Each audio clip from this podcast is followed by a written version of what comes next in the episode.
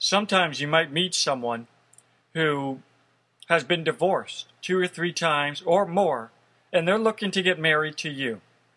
And they might say all the right things to you about being happy and they want this marriage to work. And yes, they do they are honest. They do want it to work. Nobody ever gets married hoping that it fails. Nobody ever gets married thinking that they're going to be the statistic about failure.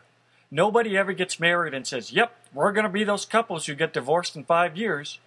Everybody gets married wanting to be the couple that lasts forever. Sometimes you hear about people who celebrate in a 40th or 50th wedding anniversary. Everybody who gets married wants to be that type of a couple. And you do have good intentions. But there are people who have been divorced three or four times who are getting married again. Now, the what you have to do is you need to take an honest step outside of yourself. It's like you're a critic watching a movie. You have to be in your life is like a movie, but you're a critic as well, sitting in the seats watching the screen. And you have to be honest, because critics are honest. If the movie's bad, they're going to say it's bad. You have to look at yourself and say, Who am I? And most importantly, you need to say to yourself, What did I do? What is my contribution that made the marriages before fail? If you have a marriage that has failed, one marriage or more, you have you, you've proven to yourself that the ability to make a marriage work has failed. Does that mean that you're a failure or a bad person? No, of course not. You are a good person because you did want your marriage to work. Everybody who gets married, married, they want their marriage to last. But something went wrong. Something went wrong with the art of communication. You maybe you held back too much. Maybe you were afraid to give because you were afraid of being hurt. Maybe you, you something happened where when negativity set in, instead of dealing with it, you let like a volcano, you let it build. Couples who argue, it's not the best way of communicating, but it's a form of communication. Would it be better if you could talk calmly and nicely? Yes, it is. It would greatly benefit you and everyone around you if you could talk more calmly and more nicely. But arguing is a form of communication, but a marriage breaks down because you're holding something back. Your, your, your, your anger is building. You're building frustration. You're no longer seeing that person in a positive light. You picture yourself being single, and you actually start to feel happier and better being alone. You picture yourself being with that person, and negativity is setting in. You gotta find out what's why, because you weren't like that at the very beginning. Something went wrong. Your communication is failing. You're not expressing yourself the way that you know you can thoughts and feelings that are going through you, you're not expressing them. And when your marriage fails, you need to look at yourself and say, What is my contribution to the failure of this marriage? Yeah, it would be really easy to look at your spouse and say, They are 100% to blame for the failure of the marriage. I in no way am responsible for the failure of the marriage. You know, you might be able to find one or two people in this world who that theory can truly apply to, but for the most part, everybody out there who has had a marriage fail, you got to look at yourself and say, what did I do wrong? Forget about blaming my spouse, saying the marriage failed because my spouse this and that, this and that. Who cares about your spouse? Let's deal with you. If you've had two or three marriages fail, there's some red flags going on there that you're repeating the same mistakes over and over. You're marrying the same type of person over and over again. You're walking down the same path. If you see somebody walk across a broken bridge and you see them fall off, and you see somebody else walk across that same broken bridge and they fall off, are you going to walk across that bridge? Well, what if you walked across a broken bridge and you fell, and you walked across it again and fell, and walked it across it again and fell, why are you going to walk across it again? Your failure of your marriages are a red flag that because marriages are about compromise. They're about the ability to give and take.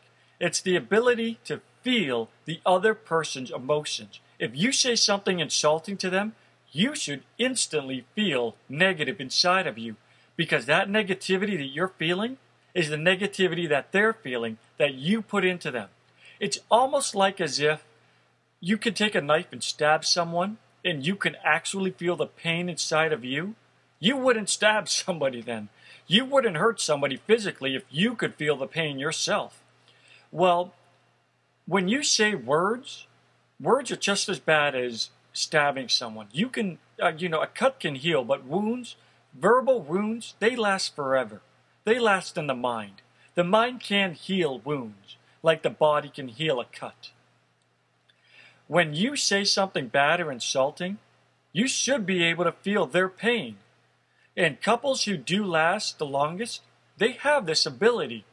They ha- they're, they're not mean people. They don't say bad things because they're aware of the pain that they're inflicting upon somebody else because they can feel it inside of them.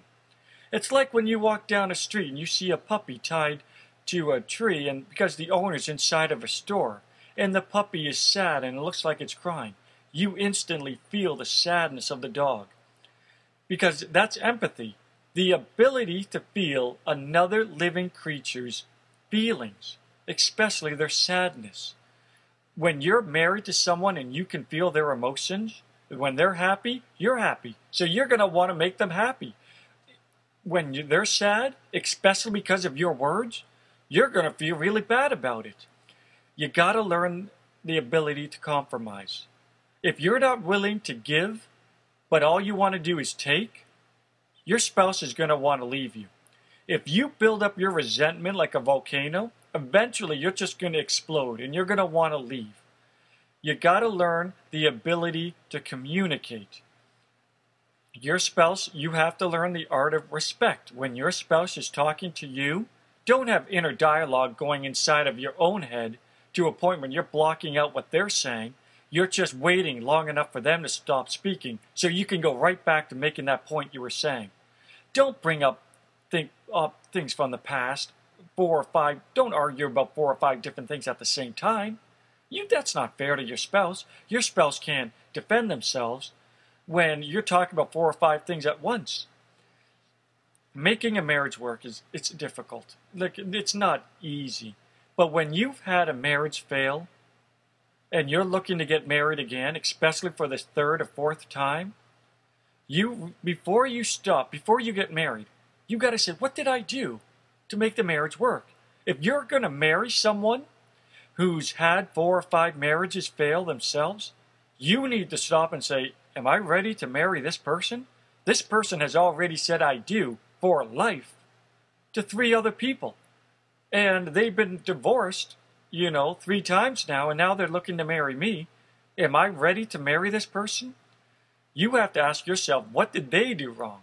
And are you ready to deal with it? Because, you know, something went wrong with their first marriage and the same problems occurred in their second and third, and they're looking at you saying, "It's well, it's not my fault. All three, four marriages was not their fault at all." This is pretty tricky, people. You need to be you need to be ready for this. If you're marrying someone who's been divorced, you need to ask them what went wrong.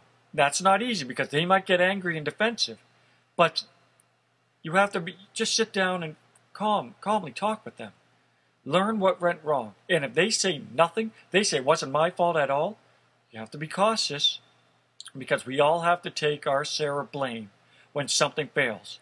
A marriage works because of both people, but it fails because of both people. This is something that we can work on. If your marriage failed, you have to ask yourself, what did you do wrong? Not about your spouse, but what you did. If you if you're marrying someone whose marriage failed, you have to ask them what went wrong.